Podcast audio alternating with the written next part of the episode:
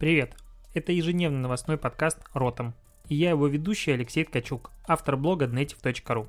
Каждый день я собираю главные новости из мира Digital и выбираю из них ключевое, чтобы это обсудить. Поехали! Провитание, это 24 марта и Ротом подкаст. Хотел сказать, я его ведущий Алексей Ткачук, но вроде бы в подводке я об этом и так говорю. Ну что, к главным новостям сегодняшнего дня. А, зубы заживают, все продолжается у меня хорошо, я знаю, ты переживаешь, и, и все-таки к новостям Digital. Первое, что я хочу сказать, что завтра, ну или уже сегодня, не знаю, когда слушают подкаст, а именно 25 марта мы попробуем записать с ребятами из подкаста «Так, дай мне сил», как он называется, «Маркетинг и Бадема или Бадема и маркетинг. Я прошу прощения за то, что назвал, забыл название, как правильно, корректно произносится. Так вот, будем писать подкаст в прямом эфире. Он потом, конечно же, попадет на все площадки. А, он не будет в этом подкасте как бы участвовать. В общем, обещают интересные вопросы, все такое. Будем болтать, общаться. Если хочешь подключаться к прямому эфиру, пожалуйста. Но в любом случае мы не будем отвлекаться опять-таки на чат. Это просто параллельная запись в лайве. Все-таки к новостям. Кстати, вообще, как у тебя происходит карантин? Я вот что-то подумал, что этот новостной подкаст превращается в такое какое-то ну, как сказать, сообщества, то есть он все меньше выполняет э, свою изначальную функцию информировать о главных новостях дня и все больше в такое обсуждение новостной повестки. Я превращаюсь в какого-то Лебедева с его новостями только на ежедневной основе. А, в общем, как вообще дела у тебя в карантине, если он у тебя вдруг наступил, и удаленная работа? Вообще, по поводу удаленной работы, я не просто так сейчас лью воду, у меня на самом деле есть статистика по поводу нее. Так вот, Медиаскоп, а это компания, которая измеряет а, телесмотрение, сказал о том, что россияне стали чаще смотреть телевизор днем. И если среди, допустим, а, детской аудитории 4-11, так, секундочку, а, это я не туда посмотрел. Так вот, как выросло потребление телесмотрения людьми а, телевизора, в принципе, рейтинги выросли очень-очень сильно. А, у аудитории 12-17 на четверть, на 24%, у аудитории помладше тоже на 24%, аудитория 18-24 прибавила 13%, аудитория 25-34-5, а аудитория 35-44 не прибавила вообще. И дальше возрастные группы практически не прибавили, там 4% плюс-минус. При этом телерейтинг очень сильно начал расти в обычно дневное время, когда раньше люди как бы ничего не смотрели, и рост смотрения на дачах на 11% а, вырос. Вот чем вот такая статистика. А, что я хотел обсудить? Интересно, что сейчас, по сути, отрасль переживает наши с тобой не самые лучшие времена. Мы как бы в таком временном ладе находимся, в ладе, когда все еще относительно нормально, но вроде бы все понимают, в какую задницу летит э, экономика вокруг. Если экономика летит в задницу, то и бюджеты будут урезаться, и активности будут урезаться, и весь креатив будет тоже резаться. Это в любом случае так происходит. А, потому что вот, допустим, сегодня появилась новость о том, что Олимпиаду переносят на 2021 год. И я вот только вернулся из перекрестка, и там видел уже разные там упаковки, по-моему, Орео и еще какие-то штуки, которые упаковка, она как бы была брендирована к там чемпионату мира, по, э, чемпионату Европы по футболу, насколько я видел, и какие-то другим активностям, то есть, ну, маркетинговые активности, они готовятся не за день, ну, прям сильно не за день, и особенно олимпиадные, они там обсуждались уже не первый год, и все креативы готовы, у многих, возможно, даже напечатана условно там раздатка и подготовлена какая-то как сказать, став, ну вот всякие штуки, которые надо отправлять и разыгрывать, потому что Олимпиада должна была быть плюс-минус скоро.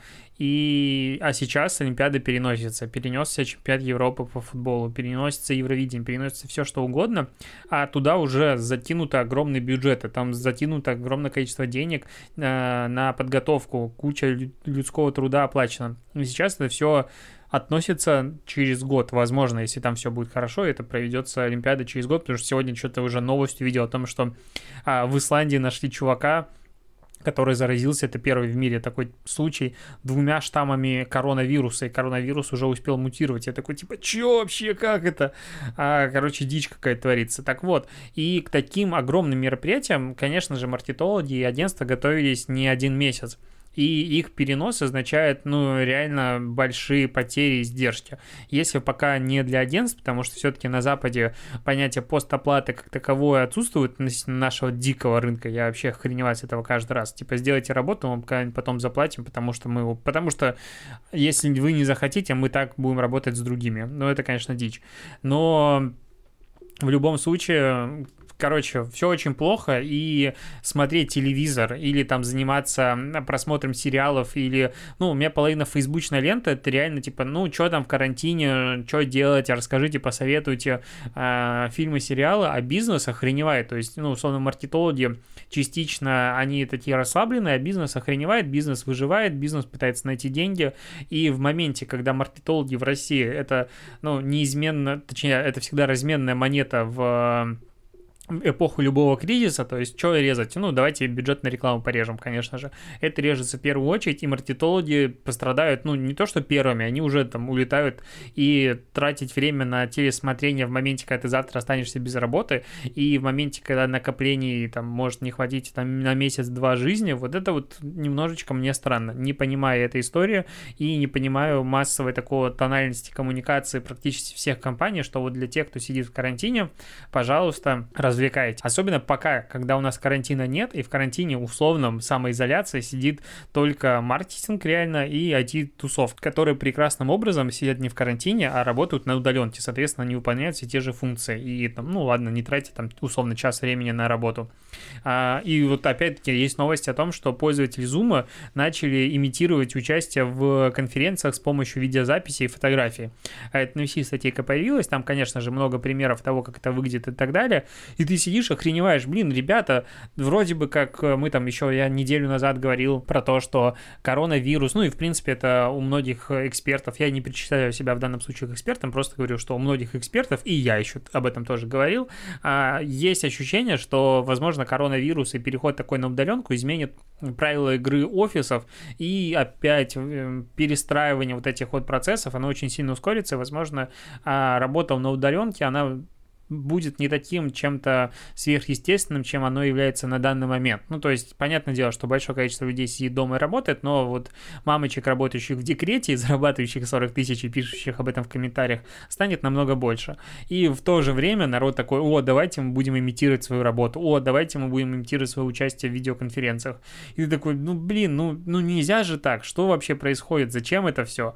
Короче, странная тема. Ну что, предпоследняя интеграция Паразайта в Ротом подкаст, историческая буквально интеграция, потому что это первая, самая любимая. А Паразайт — это сервис отложенного постинга, но не простой сервис отложенного постинга, а сервис, в котором есть аналитика. Прямо внутри сервиса ты можешь смотреть расширенную аналитику по каждому посту, по профилю, то есть смотреть динамику подписчиков, динамику охватов, вовлеченность. А все это, конечно же, доступно для бизнес-аккаунтов Instagram, и это крутая возможность Э, если тебе не требуется какая-то супер большая продвинутая аналитика, там углубленная то, что я делаю в аудитах, а бегло смотреть динамику, смотреть в правильном ли направлении ты двигаешься или нет, то в Паразайте ты все это можешь сделать внутри, то есть покупая просто доступ к сервису отложенного постинга, ты получаешь еще дополнительно сверху и аналитику в придачу к возможности делать сторис, к возможности писать директ и прочее, прочее.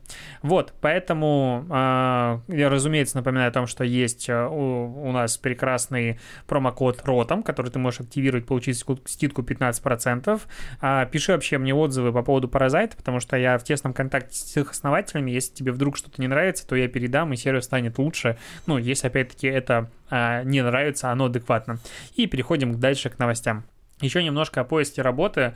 Тут э, кто это, Headhunter э, дал ТАССу информацию, ну как, вот такие вот э, как бы пресс-релизы меня дико раздражают. То есть, э, когда проводится какое-то исследование, очень хочется видеть все цифры, методологию, что вообще там происходило и так далее. А тут ТАСС э, публикует со ссылкой на исследование компании Headhunter. Ссылку, конечно же, не дает, состав перепечатывая это исследование, ссылку не дает, то есть хрен ты что найдешь, но э, о том, что россияне, как они ищут э, работу в социальных социальных сетях. 29% а, людей, а там выборка 20 тысяч человек, 5, с 5 по 10 марта проводился опрос, у которых спрашивали, искали ли вы работу, они искали работу в соцсетях. При этом чат-ботами пользовалось 16% людей. Удивлен, что так много. У мессенджеров 22% доля у WhatsApp и 21% у Telegram. Чаще всего искали работу в социальных сетях искусство развлечения масс-медиа, туризм, гостиницы, маркетинг, реклама, пиар.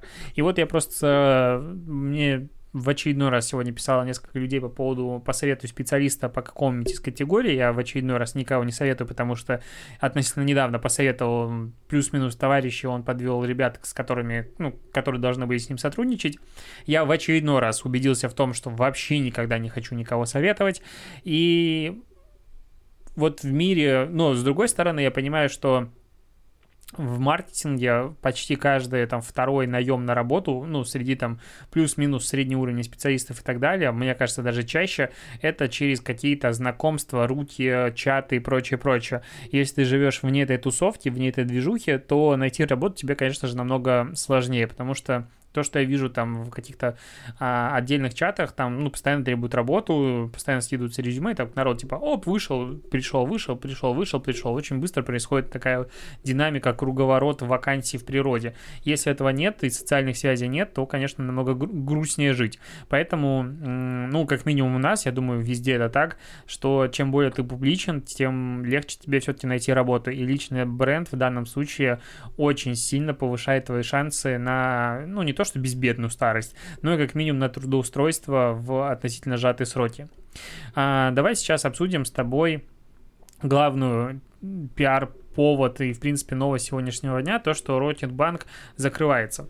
Тут что важно сказать, Ротинбанк на самом деле не закрывается, они что-то там меняются, но э, успели выйти уже статьи э, на условном висе и так далее с такими заголовками, что наверняка спровоцировало большую панику, и здесь пиар-служба, конечно, не доработала, не докрутила этот, э, ин, ну, эту информацию, потому что ну, как можно давать э, информацию людям в эпоху кризиса, когда закрывается банк? Ну, первое, что ты хочешь сделать, конечно, вывести оттуда все деньги и свалить. Но если была именно эта задача, типа, вывести все деньги и свалить, то, возможно, подобные заявления, подобная тональность, конечно же, э, эффективны. Второе, что Тиньков пришел на помощь Рокетбанку. Тут, скорее всего, не об этом обсудили и договорились, потому что я на старте, конечно, был очень сильно впечатлен и даже написал об этом и в Твиттер. У меня, если что, есть Твиттер. И в сторис кидал, что а, Тиньков успел отработать пиар-повод формата за полчаса. Сначала а, появилась новость о том, что закрывается Рокетбанк, а потом Тиньков там через 30 минут предложил клиентам Тин... Э, Рокетбанка перейти к себе, а, сохранив там бонусы и так далее. Но, судя по всему, судя по тому, что Тиньков попал в рассылку Рокета, что, ребят, если вы хотите от нас уйти, потому что мы меняем тарифы, вы можете уйти в Тиньков, они об этом договорились сильно заранее. И здесь вдвойне смешно, а, потому что Тиньковым вообще это любая твоя публичность, любые твои смелые заявления, они интернет все помнит. А, и на заре создания Рокетбанка это был как бы, это в принципе скажем, хипстерский стартап, и не совсем это банк, а еще в 2013 году они очень сильно срались и потрунивали друг на другом, Тиньков и Ротит, ну, точнее, Тиньков угорал над тем, что а, Ротит банк это не банк и все такое, у вас там вообще клиентов нет, Ротит банк, э, в свою очередь, постоянно а, стремился немножечко уколоть шпилькой Тиньков, потому что это, конечно же, давало им дополнительный пиар и охваты в тусовке своей целевой аудитории, и это все было эффективно. И вот сейчас, а, спустя 7 лет, можно сказать, вражды, такой тихой, какой-то момент не тихой, Тиньков, можно сказать, подставляет плечо в данном случае, ну и загребает клиентов Рокетбанка. Это интересно, но наверняка они все-таки об этом договорились заранее, потому что так быстро все-таки не могла произойти подобная, ну, как сказать, активация. Еще тут Pornhub вроде бы всем вообще пользователям э, мира дал бесплатный доступ к 23-му, точнее, бесплатный премиум а, аккаунт до 23 а, апреля. И что тут интересно? Я сейчас хочу обсудить не сам Pornhub, а то, как они продвигаются. То есть все, даже в чате сегодня в одном из чатов обсуждали ребята, говорят, у кого вообще есть аккаунт и кто покупал премиум, зачем он нужен. Там нашлись люди, кто он нужен. И опять-таки, а Pornhub за там 10 лет своего существования, не знаю сколько лет существования, а, он с каким-то невероятным образом сумел отбелить вообще тему, которую никто не обсуждал вслух. А сейчас как бы люди не боятся признаться того, что, ну, там, не публично, но в целом, э, что у них есть аккаунт, что они туда заходят, и мы как-то обсуждали просто с коллегами, и тоже удивлялись тому, как они вот с помощью таких пиар своих инструментов см- смогли вытянуть целую категорию, потому что, ну, это было, ну, это все-таки слом в сознании людей. И вторая история — в том, что вот такой вот, типа, бесплатный премиум аккаунт, который, ну, объективно нахрен никому не упал, является э, в данном случае, м, как сказать, ну, не идеальным пиар-инструментом, который безотказно работает в ситуации любого глобального а, катаклизма. То есть каждый раз, как где-то что-то происходит, Pornhub приходит и говорит, мы даем премиум аккаунт. И еще что-то происходит, мы даем премиум аккаунт.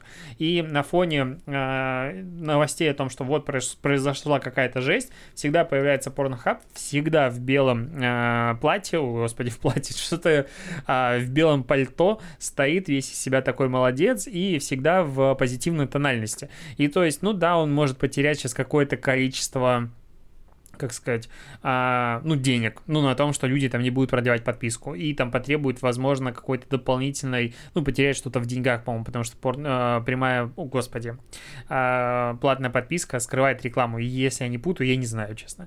И Возможно, они что-то на этом потеряют, но при этом там миллионы людей ее, во-первых, попробуют, кому-то понравится, они это, конечно, как first try, а дальше будут использовать, и они на этом еще дополнительно заработают. А второй момент, что об этом сейчас опять напишут все, потому что все, ну там, не то, что все, но многие СМИ об этом пишут, маркетинговые каналы пишут, люди об этом пишут, все угорают над рекламой, и в очередной раз они молодцы. То есть не потратив для этого данную секунду ничего, они получают огромный пиар, они отбеляют опять-таки свою репутацию, и в данном случае, ну, просто красавцы.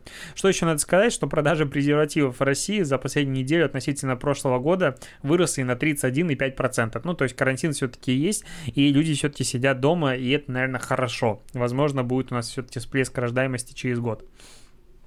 Одна из последних вещей, которую я хотел обсудить, что, что происходит в киноиндустрии, потому что сейчас э, правительство выпустило, по-моему, рекомендации, чтобы кинотеатры все-таки по всей стране закрылись.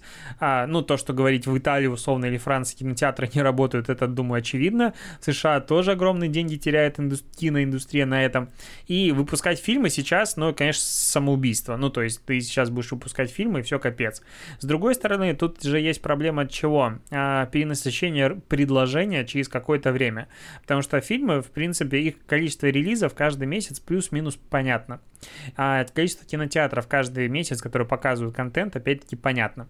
Если сейчас заморозить и поставить на паузу все релизы, которые должны были выйти, э, и, допустим, они начнут выходить в условном октябре, то а, что получится? Гиперконкуренция, то есть будет конкурировать несколько блокбастеров, которые в обычное время были разнесены по времени, и люди могли выбирать, куда идти, а куда не идти.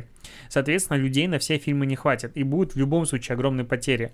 Поэтому сейчас Голливуд начал срочно пытаться искать новые пути, и уже часть премьер выкидывают просто чуть ли не в, сразу же в онлайн, и часть вроде бы как э, фильмов будет параллельно представляться сразу в онлайне, то есть ты можешь не идти в кинотеатр, можешь смотреть примерно показ в интернете, просто это будет стоить, ну, чуть дороже.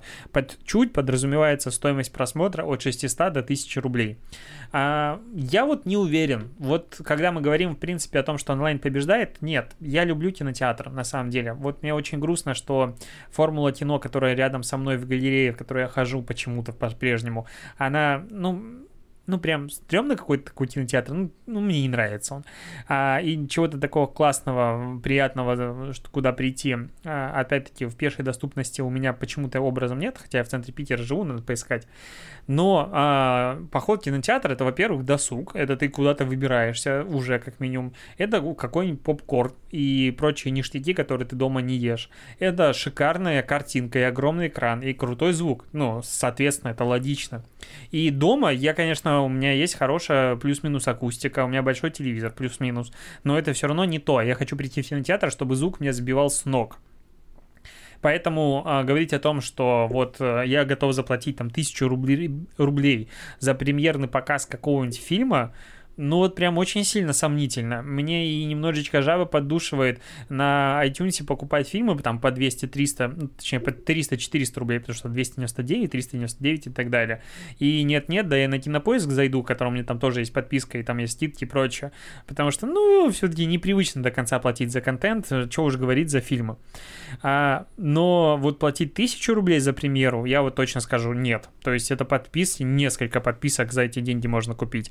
И когда, типа, экономика нестабильна и так далее, я дважды задумаюсь над этим. А, кстати, Еще немножечко по поводу сервисов. Тут Яндекс а, развивает свое супер приложение и развивает его удивительным для меня образом, потому что а, базой для супер приложения начнет становиться приложение Яндекс Такси.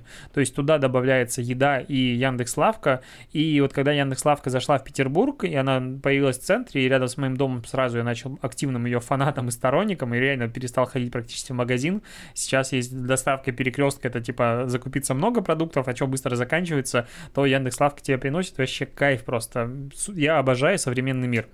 И а, заказывать Яндекс Лавку изначально в приложении такси было дико. Ну, потому что такси для меня сформирован паттерн потребления а, этого приложения, что я зашел куда-то ехать. А если я хочу еду, я захожу в приложение для еды. Но Яндекс это поведение будет менять, и сейчас в именно приложении такси ты сможешь заказать и доставку еды, и, ну, готовой, или Яндекс Лавку. А это все будет как бы нейросеть подстраиваться под твои поведения, понятное дело, что он там сможет научиться и понимать мои желания, потому что и так, в принципе, приложение очень адекватно показывает, куда я хочу ехать, и оно предугадывает мои маршруты, что меня, допустим, немножечко пугает.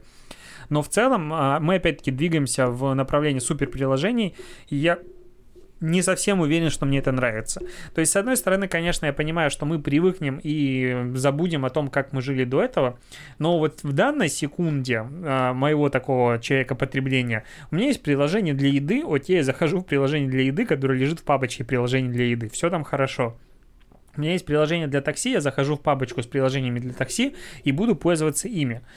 Зачем их объединять? Наверное, это логично. Скорее всего, это логично. Я практически сам себя убеждаю, пока я говорю, что это супер логично, полезно и так далее.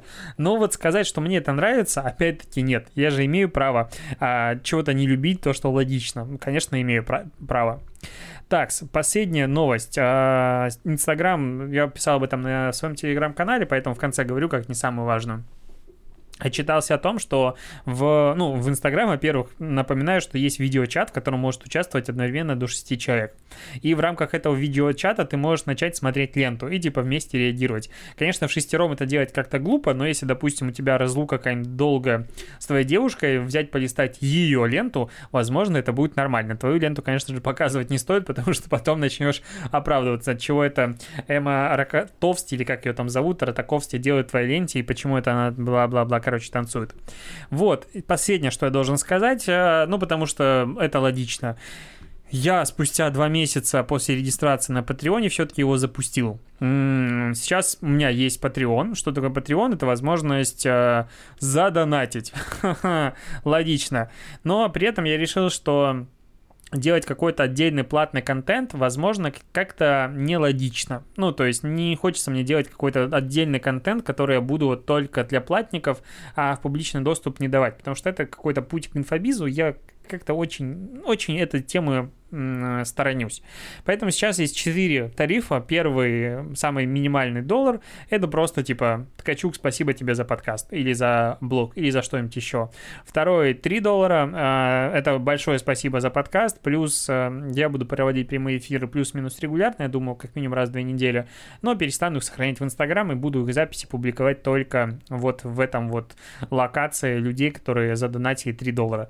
За 5 долларов доступ в закрытый SMM-чат, который вот только создан, там сейчас 10 участников, э, и он будет развиваться, будет такое отдельное комьюнити людей, которым интересно пообщаться с адекватными людьми, без вопросов, опять-таки, тупизны формата, блин, как найти эту дивку и прочее, прочее. Короче, адекватный такой вот чат, э, просто я бы, честно говоря, его не делал. Ну, реально, мне несколько человек подряд, вот просто в один день, там реально 4 человека мне написали по поводу такого чата, я решил, что это знак, и вот его создал. Возможно, это единственные 4 человека, которые в него вступили, еще пара счастливчиков, и больше никому он не нужен, но в любом случае он будет, и я там буду отвечать активно на вопросы. И последний, самый премиальный, конечно же, вариант э, доступа э, за целых 10 долларов, что по современным меркам ого-го, э, это сказать большое спасибо в блоге, плюс все остальные ништяки. Соответственно, этот тариф, э, ты его покупаешь, пишешь мне на почту, какой привет передать, и в одном из выпусков Ротом подкаста я передаю тебе привет. Вот такая вот логика. Э, возможно, я сделаю какой-нибудь еще дополнительный тариф, в рамках которого будет выходить закрытый выпуск вот именно Ротом подкаста, просто обсудить жизнь, обсудить новости. Им не новостной, а такой вот разговорный. Не всем он нужен, не всем он нравится, мне нравится говорить с тобой, и я подумаю, если думаешь, что он может сработать, напиши мне, я, возможно, ускорюсь принятие решения. На этом у меня все. Спасибо, что дослушал. Услышимся с тобой завтра. И поставь, кстати, вот если ты слушаешь iTunes, ну, как он, господи, Apple подкасты, поставь мне оценку. Что-то там давно оценок новых не появлялось, мне даже обидно как-то стало за это.